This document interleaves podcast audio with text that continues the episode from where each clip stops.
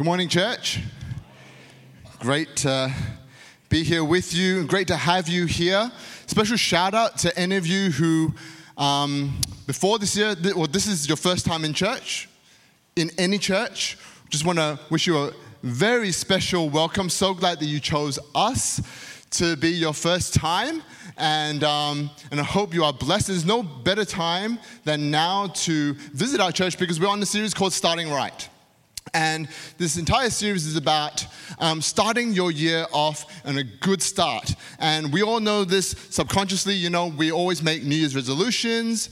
Um, we try to get our life in order, like going to the gym again, or doing a diet, or getting some disciplines in order in our lives, because, you know, the perfect time to do that is in the new year. Not really, but for some reason in our minds, new year means new start. New year means new me. And there's a very important part of our lives that we need to get right as well, and that is our spiritual lives. So today, we're on the topic of renewing our word life. Renewing our word life. That's a very cryptic way of simply saying that my job today is to get you to read your Bible. Okay? Um, you all knew this when you saw that. You saw those that title. You knew that. Okay, this preacher is just going to get me to read my Bible. And that's absolutely true. That is my one goal today, is to get you to read your Bible and to love doing it. Okay? But here's the problem. Some of you, when you heard me say that, you sank back in your chair and you sighed a little and went, oh man, here we go. You know, great start to the year. Why did I pick this church? Because, you know, you've heard this before. Or maybe you've been a Christian for a very long time, maybe many, many years. And the thing is, you know you should be reading the, the Bible. You know why you should? You know that is a good thing to do. But the problem is that whenever you open it up, it seems boring and it seems dead. Nothing seems to happen. And I, and I resonate with that, I empathize with that, and I actually want to speak into that because I don't believe that needs to be your lot in life. I don't believe the Christian life is meant, I don't believe God gave us this, this book that we call His Word for it to bore us to death. I believe that He gave it to us to give us life. I believe He gave it to us because it is powerful, it's life transformative, it reveals who He is, it reveals who we are meant to be. And I want us as a community of believers to experience that. Now, if you're here for the very first time, and or maybe you're not a Christian, you don't consider, consider yourself a believer, and you don't hold this word as authoritative in your life, that's totally fine. My hope today is that by the end of it, that you will maybe give, give this a go. Maybe open it up and give it a shot. Give it a little read and see what happens. I believe that when this word is read, that God is at work. That God uses His word that is alive and that is active, it is God breathed, and it is at work in your life, and God does something. And so that is my hope for us today. But I'm under no illusions that this is impossible for me to do. I do not have the power, I do not have the eloquence, I do not have the wisdom, I do not have the charisma to convince you and persuade you to read the Bible. The Holy Spirit needs to do that. God needs to do that. So let's devote this time in prayer, shall we? Father, you are awesome. You are good. You are faithful. You are gracious to us, so much so that you've given us your word in written form.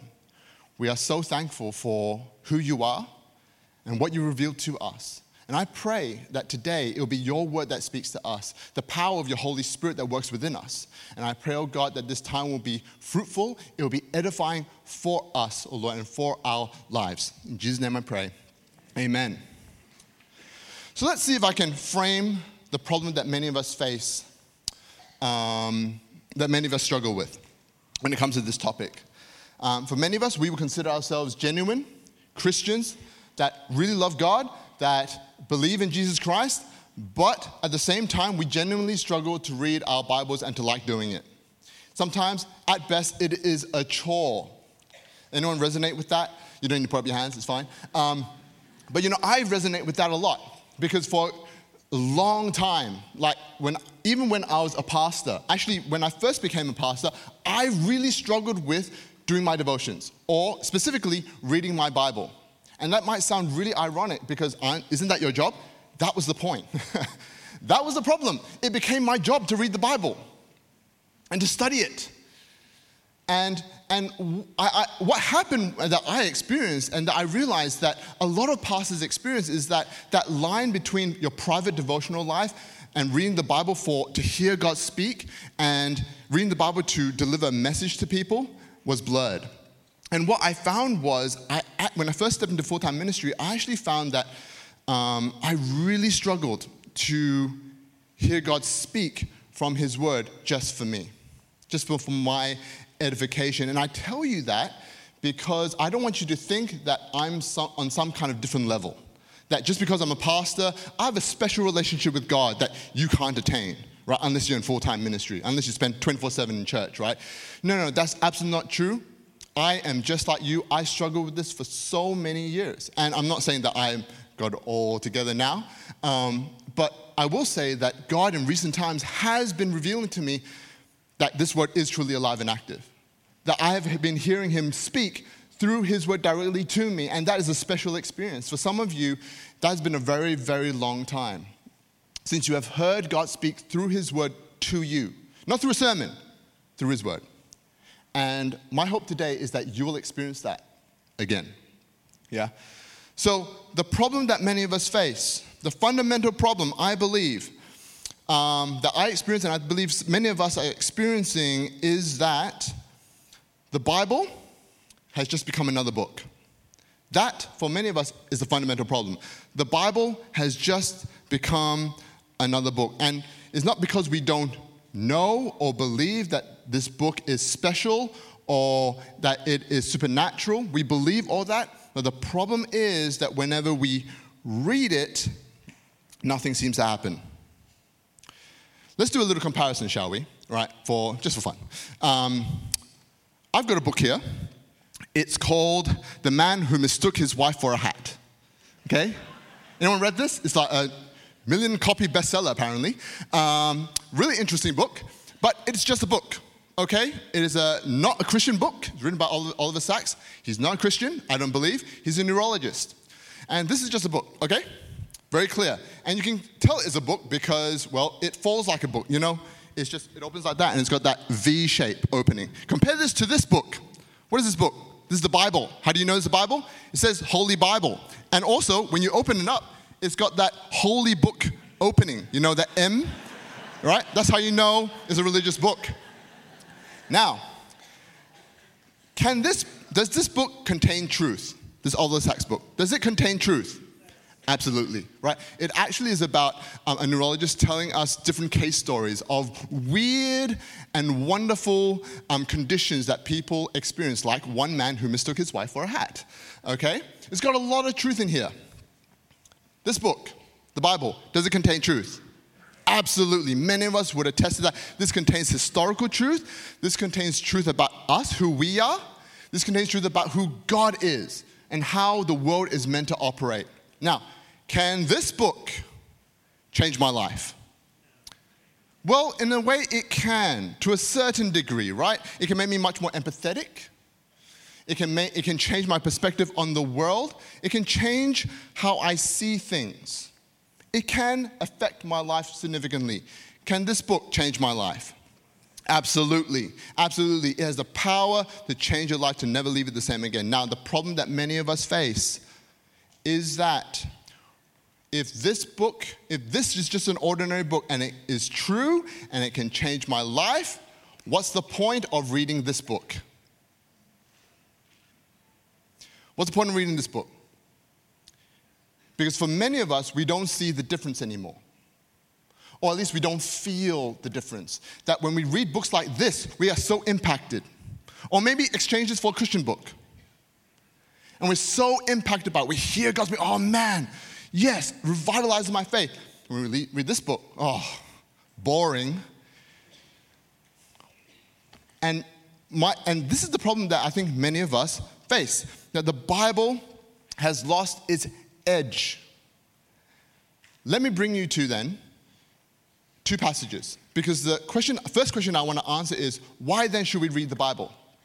What makes the Bible so distinct? What makes the Bible different, fundamentally different from a book like this?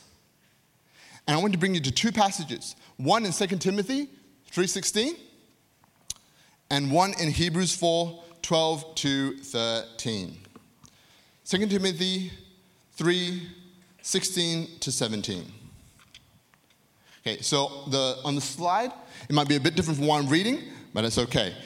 3, 2 Timothy 3 16 to 17 says, All scripture is God breathed and is useful for teaching, rebuking, correcting, and training in righteousness, so that the man of God may be thoroughly equipped for every good work. And in Hebrews 4, verse 12 and 13, it says this For the word of God is living, or is alive, and is active sharper than any double edged sword. It penetrates even to dividing soul and spirit, joints and marrow. It judges the thoughts and attitudes of the heart.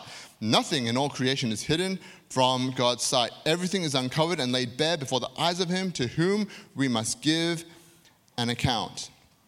These are powerful claims about, that Scripture makes about itself, right? It's saying that, firstly, that every part of it is God breathed.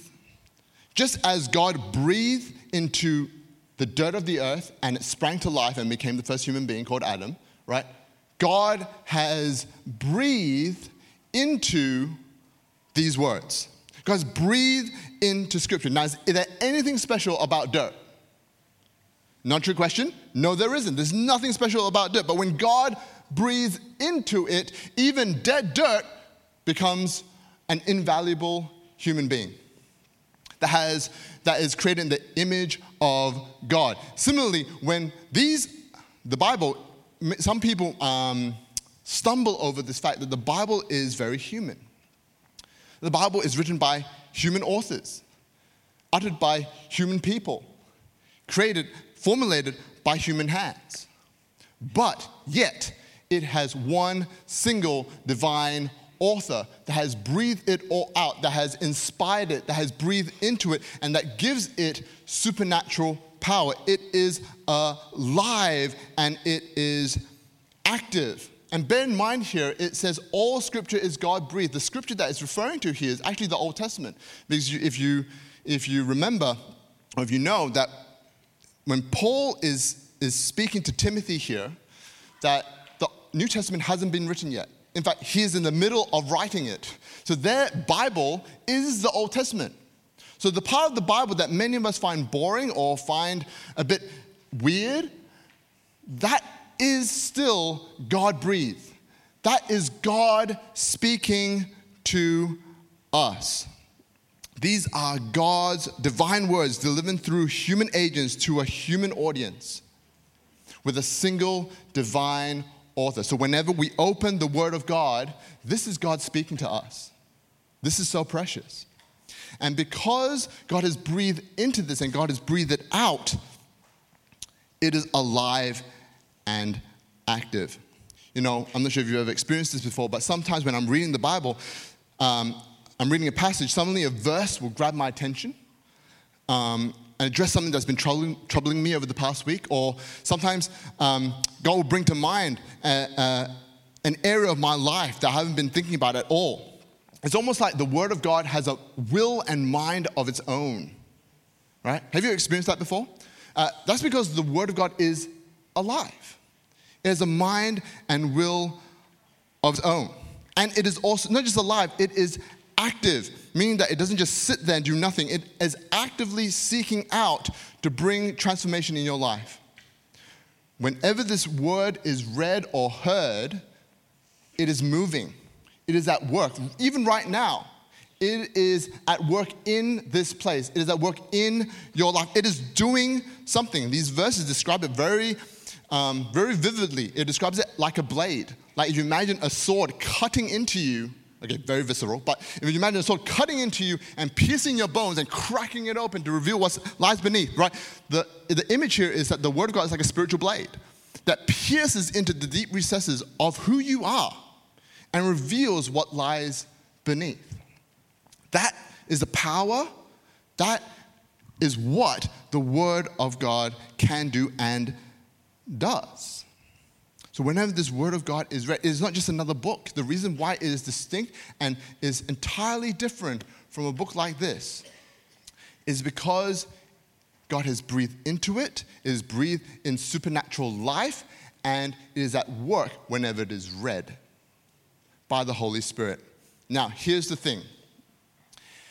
For those five minutes that I've been talking, many of you, some of you have actually switched off because you know all that. You've heard it before. Those two passages there, very familiar among Christian circles. You've heard it preached even better than what I've done, right? And the problem isn't that you don't believe or you don't know how powerful or supernatural the Word of God is. The problem is that whenever you open it up, nothing seems to happen. Because, see, in your brain, in your, in your life, the question is that you're asking yourself is, well, if the Word of God is really God breathed, then why is it that I never hear God speaking to me? If the Word of God is really alive and active, like it says, like you say, then why is it that when I open it up, I feel that it is dull, I feel that it is boring, nothing seems to happen in my life? And so the conclusion that we've come to, many of us have come to, is that something's wrong with this book. Something must be wrong with this book. You know, I think I might have told the story before, but it's so apt. Um, when I first moved into my house, I, uh, in my bedroom, it was just Venetian curtains, um, Venetian blinds. And whenever the sun would rise, it would wake me up because it's bright, you know. So I decided, you know what, I need to get blackout curtains. Okay, you know what blackout curtains are? They, they just black out the light, right? So um, I got that from Spotlight, and I was assured by my parents that it's very easy to install. Okay, very easy to install. Now you gotta understand that I'm not a handyman by any stretch of the imagination. I remember doing woodwork in um, high school, and wh- wherever I brought back, broke. Okay, I bought, brought back a back scratcher, and the, the tip snapped off. The very part that's integral to its design snapped off. Okay, so I'm not a handyman by any stretch of the imagination, but I thought, how hard could it be? The process on paper was very simple drill some holes into the wall, put the railing up, nail it to the wall, through those holes, put the curtain pole up, and then you're done. Okay? Very easy. Okay? Now, you see, what I didn't realize was that drills have different settings. And, um, and so, depending on the material and the, the, the, the nature of the task. So, I spent definitely, without exaggerating, the first hour, an hour drilling one hole using the setting that's used for tightening nails. And I know some of you are face palming me so hard right now, but understand we all have strengths and weaknesses, right? I stick to my lane, you stick to your lane. So, um, but yeah, first hour, nothing's happening. And I'm drilling there with all my might. And, you know, this is meant to be the display of my manliness, right? This is my one moment where I'm going, I'm going to prove to my wife, you know, I can, I can do manly things, right? And she's there at the start going, oh man, this is going to be awesome. By this time, by an hour later, she's gone, right? My parents have checked out, you know, they're on their phones, you know, playing around. And I'm just there like sweating away. And by an hour later, I'm very frustrated at this drill.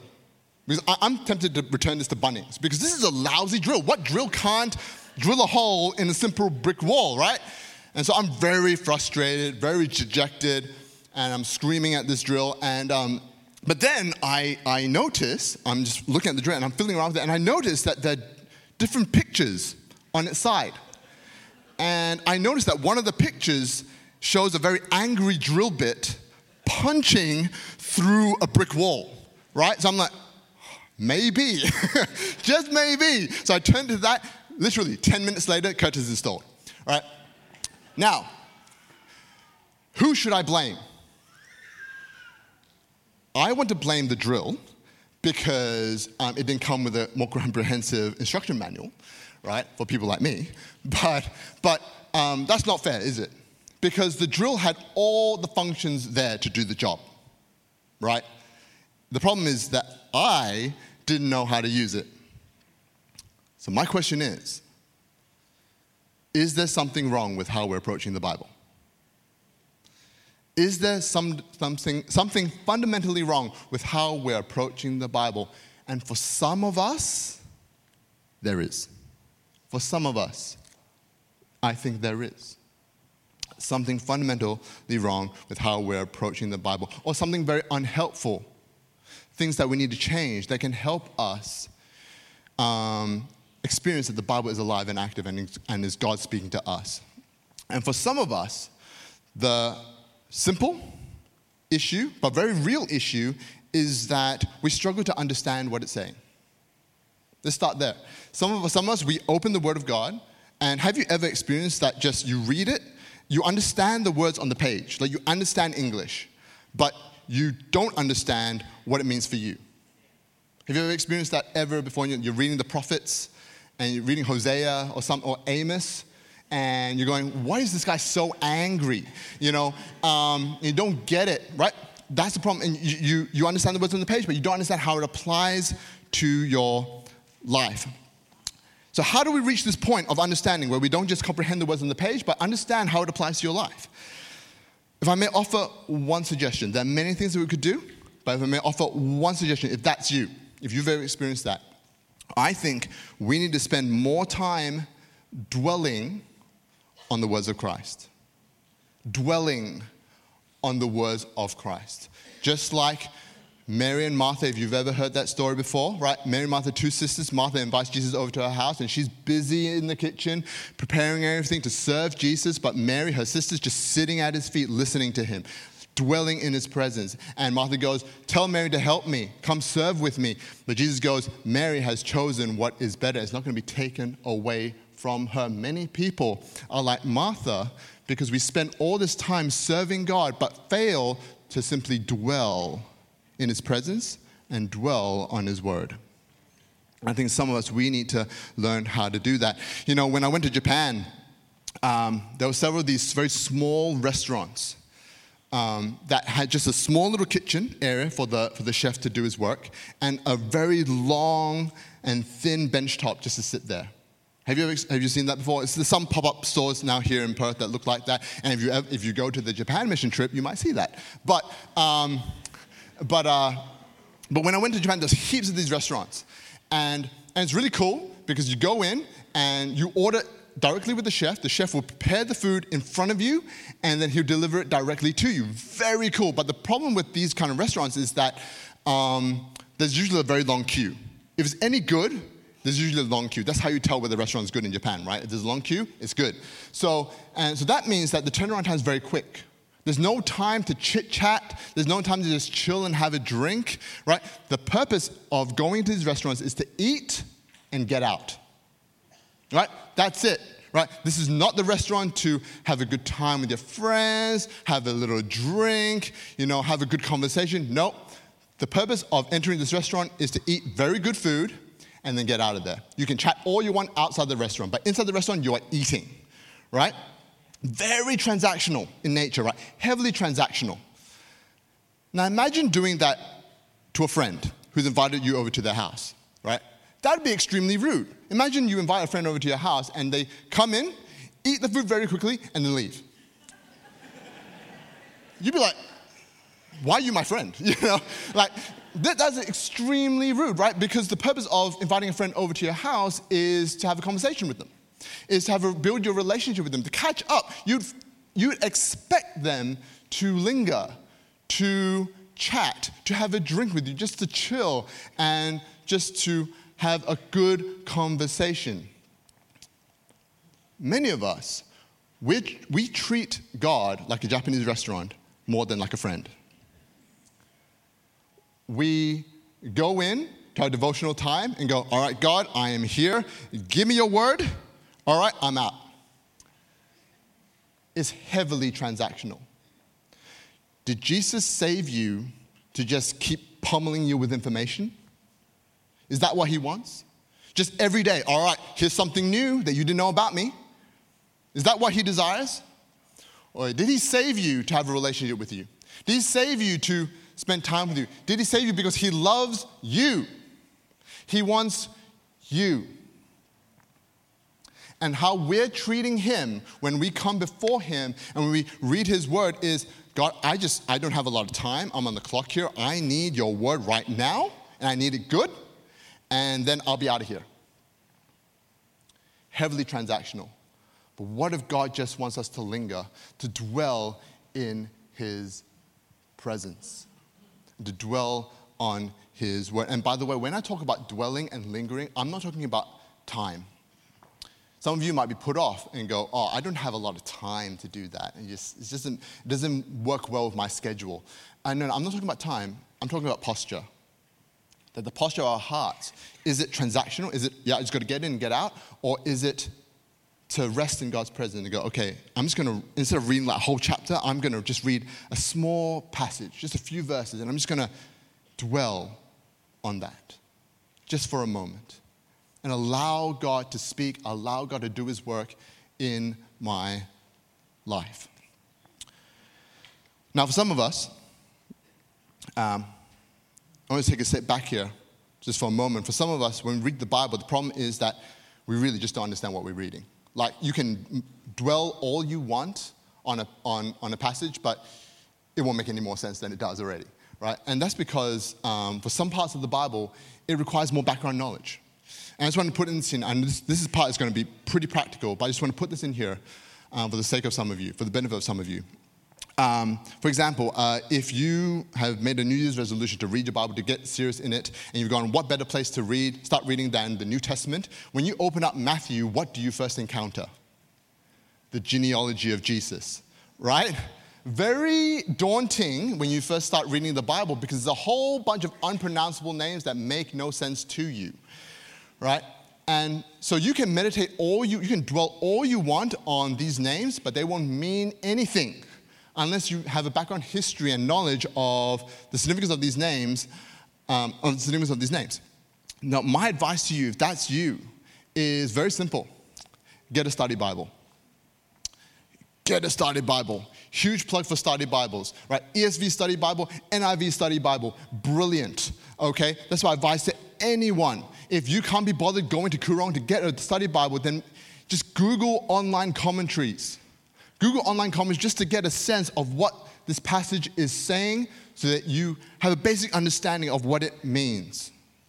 Because some of you, um, but see, some of us, what we do is um, we just stop there. For some of us, we, we, we do that. I, I remember I used to do this when I, I would, I would re- just read the Bible. I have a study Bible. I read the passage, I read the commentary, and then I go, whoa, I understand it now. I'm off. Job done. And some of us, what we do though, is stop there. But the problem is that if you stop there, you understand what the passage means, but you still haven't understood what it means for you. I remember one preacher said this very, very nicely. Um, he said, There's two critical questions we need to ask ourselves when we read the Bible. One, what's happening in there, in the Word, in that time and place. And two, what's happening in me? Two very important questions we need to ask. What's happening in there? And secondly, what's happening in me? It's not enough to just understand what the Bible is saying. We need to go further and go, what is the Bible saying to me? What is God saying to me? And I think this is the reason why many Christians don't hear God when they read the Bible. It's because we don't give time for his words to sink from the top of our minds to the bottom of our hearts. In Psalms chapter 1, verse 1 to 3, it says this Blessed is the one who does not walk in step with the wicked, or stand in the way of that sinners take, or sit in the company of mockers, but whose delight is in the law of the Lord, who meditates on it day and night. That person is like a tree planted by streams of water, which yields its fruit in season, and whose leaf does not wither. Whatever they do prospers. And a lot of us, we want verse 3, don't we? We want to be this tree planted by streams of water, which yields its fruit in season, right? We want to be this tree. But in order to be this tree, this type of person, we need to do verse 2, which is meditating on his law day and night. Now, don't be freaked out by this word meditate. Okay. Um, now, Christian meditation is different from, I don't know, secular meditation, worldly meditation, where worldly meditation is about emptying your mind. Um, Christian meditation is about filling your mind with the Word of God. And now, some people, though, when they see this word meditate, reduce meditation to scripture memory. We go, oh, scripture memory, I don't have time for that. My memory's not very good. Um, and they get freaked out, they get put off. Now, while scripture memory can be very helpful to um, meditating on God's word, dwelling on it, Um, because what better way to meditate on God's word, dwell on it, let it sink in, than knowing it by heart? However, what principally underpins meditation is that posture of dwelling on what God is saying and allowing it to sink in, just ruminating over it. To not just read a passage and walk off, but to sit and think on it, to dwell on it, and allow the Holy Spirit to percolate it in your mind until it results in a distillation of revelation in your heart. That is why we meditate, we dwell, um, not on whole chapters sometimes, but just on a few verses.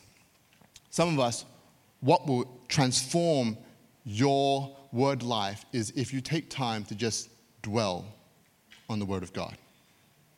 Dwelling on the Word of God, sitting in His presence and allowing it to sink in. Now, if we stop there, this would be great for many of us. It would be great.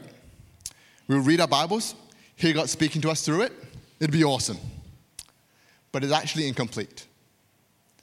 If we just did that, it'd be incomplete. If we want to experience a true renewal of our word life and, and to encounter God in His word, Him speaking to us, we need to not only read it, we need to respond to it. Because when God speaks, He demands a response. I want to turn you to James chapter 1, verse 22 to 25. James chapter 1, verse 22 to 25.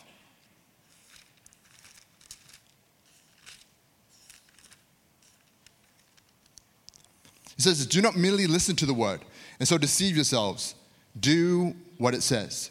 Anyone who listens to the word but does not do what it says is like a man who looks at his face in a mirror and after looking at himself goes away and immediately forgets what he looks like. But the man who looks intently into the perfect law that gives freedom and continues to do this, not forgetting what he has heard, but doing it, he will be blessed in what he does. You know, I hear this all the time. I hear people say, Oh, I know what the Bible says. Oh, I've heard that before. I know that passage. Maybe that's how you respond to this passage. Oh, I've heard that before. Yep, know it. I know that word. I know that passage. Now, my challenge to that, if I may, just for a moment, just push back on that slightly, is do we truly know the Word of God if we don't do anything about it? Do we truly know the Word of God if we don't do anything about it? I mean, the imagery here is striking, isn't it? Um, James says that if you just listen, or in our case, if you just read the Word of God, but don't do anything what you, with what you just heard or read, you're like a person who sees themselves in a mirror and walks away and forgets. Forgets. It's not that you didn't do anything with what you saw, it's that you've forgotten what you look like. Now, this is the implication here is that if you don't do with anything with what you've heard or read, you've effectively forgotten it. Therefore, do you truly know the Word of God if you don't do anything with it? I mean, if you think about it, forgetting what you look like is impossible. Right? It's impossible.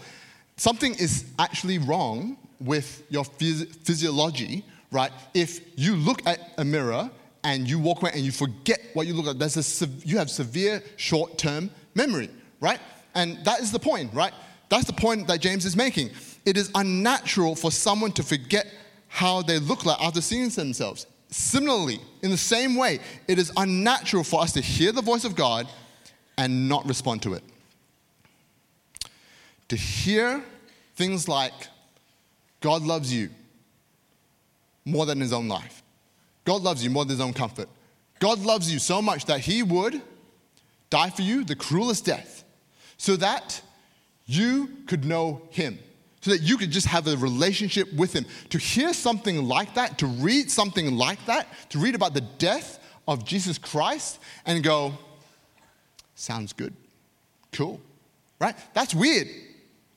To read passages of scripture that tell us, for example, if you want to follow Jesus, you need to, you need to deny yourself, pick up your cross, a torture device, and follow him. And to read something like that, to hear something like that and go, awesome. Yep, sounds good. Sounds about right. That's That's a bit weird, isn't it? Isn't that a bit weird? If we really took that seriously, wouldn't that terrify you to your core? Like, to follow Jesus, he is asking me to deny myself, essentially die to me, and then pick up what is equivalent to a torture, ancient torture device, and to follow him. Um, that's very difficult. We read passages like, Love your neighbor as you love yourself. If we took that seriously, what would it mean to you? What would it mean to your life if you were to care about someone else the same way, to care for their well being as much as you care for your own well being? What would that mean for you?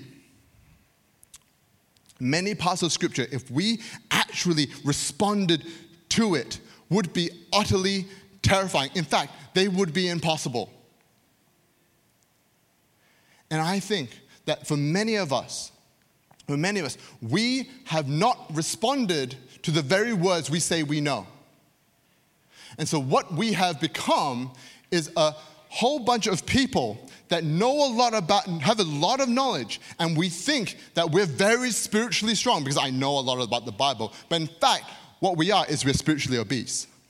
We know a lot, but do nothing with it. So we've got a whole bunch of people here, and I'm including myself in the mix, that can exposit, that can explain the gospel to the T, but it doesn't affect your life at all. And that's the problem. Because one, we haven't allowed it to sink in from our minds to our hearts. Two, we haven't actually responded to it. And by responding, I'm not, I'm not talking about doing something necessarily, because there's some parts of scripture that you don't do anything with. I mean, how, what do you do in response to the gospel? It's not something to do, it's something to believe and receive. Many parts of scripture, when you hear something like, for example, um, God's been really speaking to me about um, being a good neighbor, literally to my neighbors in my community. And, um, and I realized that I really didn't want to do that because it'd be very uncomfortable for me. Because I like just going home and not saying hi to anybody and going to my house and having a good time. Um, but what God's been challenging me to do is actually know you need to reach out and you need to engage with your community. And that's really hard for me to do. But God has been speaking to me about that. How do I respond to that? All right, I just got to say hi to my neighbors. No, I actually got my, the proper response is to pray, is to repent before God and go, God, I can't do that. God, I don't want to do that because of the hardness of my heart. But Holy Spirit, may you change my heart. May you work in me. May you pour out your love into my heart by the Holy Spirit and make it overflow to my neighbors, to my literal neighbors. That I will care more about them than I care about my own comfort and well being. What can change your heart other than the Holy Spirit working in you? For some of us, that's all we need to do. We need to respond to God by actually going, God, I can't do what you've just said. Or God, this is very hard for me to do. Or God, I don't want to do it, but help me to do it. Change my heart so that you, I get to the point where I would want to do it. Imagine, imagine if all of us just did, took everything that we know about the Word of God, about the Bible, and did something about it. Imagine if every single one of us took the little or much that we knew, know about the Word of God and just did something about it. What would change? My guess is that if we just took just 1% of the stuff that we know, our world would never be the same again. Our world would never be the same again.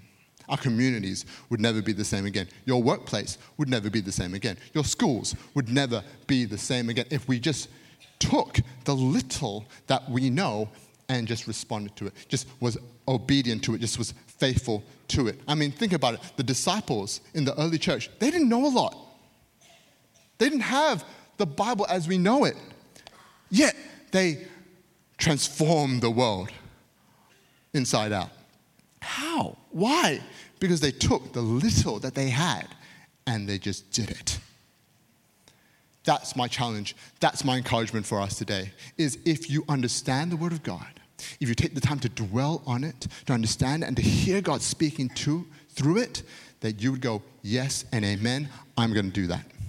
Yes, God, I, that's very hard for me to do, but I'm going to take it seriously.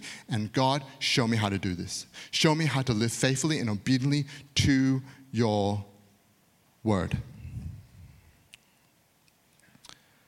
So, if you're seeking for a renewal of your word life this year, to see the Bible not just as a lifeless book, but alive and active in your life, then maybe, can I suggest, just taking a few minutes of your day, a few moments of your day to dwell on the Word of God and His presence.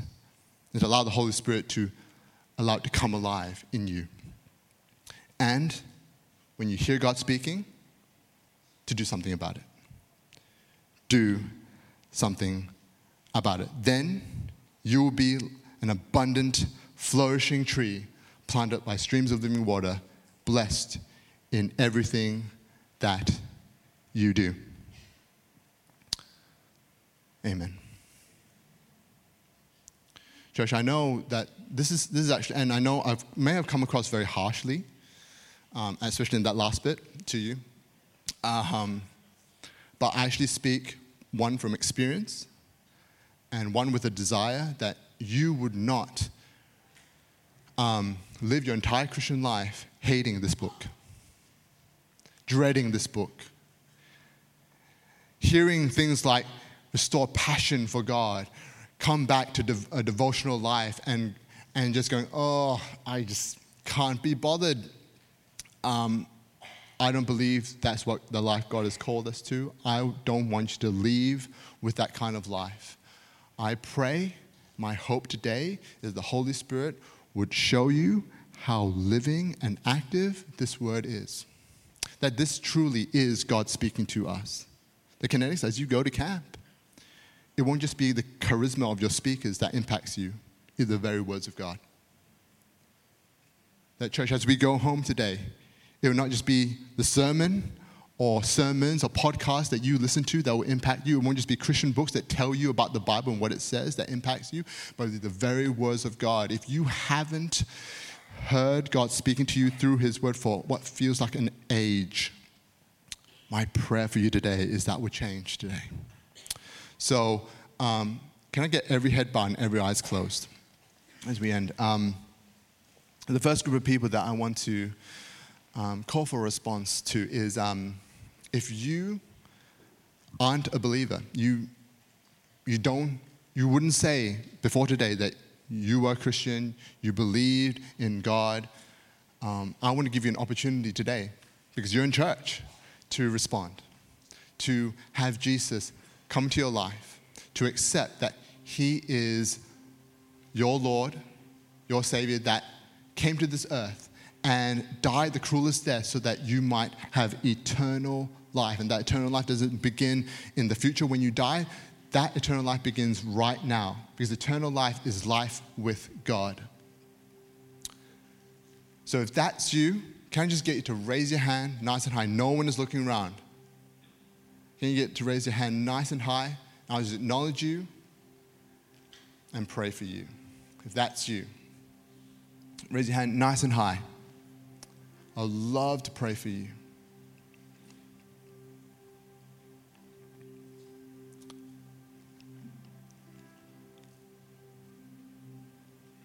Well, if there's anyone, can I just pray for you? Yeah? Father, I'm praying for those people who do not know you as a Lord and Savior, who do, not have a relationship with you. Father, I am praying, oh God, that you would call them to yourself. And I pray, oh God, that you would, if they want to, if they believe in you, but they're just maybe too shy to respond, Father, I pray, oh God, that you will respond to their faith and to their desire. And I pray that you come into them, Holy Spirit, and breathe new life into their life, Lord. I pray in Jesus' name. Amen. Amen. Uh, let's all stand. And invite the worship team to lead us in a song. Uh, there's just, I, I want to just open up this time for us to respond to this message, just to maybe just dwell in His presence just for a moment. Um, if that's you, uh, the altar's open for you to come down, um, to just dwell in His presence, to start right, to start the year right.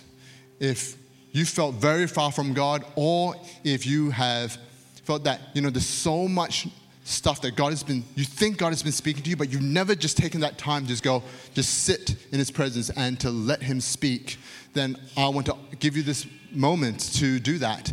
And the reason why I want to invite you to the front and not in your seats is because when everyone starts moving, that's not going to happen. There's no dwelling in God's, you know, there's no dwelling in silence anymore. But when you come to the front, there's no distractions here. So this is not to, um, not to embarrass you in any way, but it's just to give you a moment to come before God and to dwell in His presence and to allow His words to sink in to your heart. Let's do that as we, uh, as the worship team leads us in a song.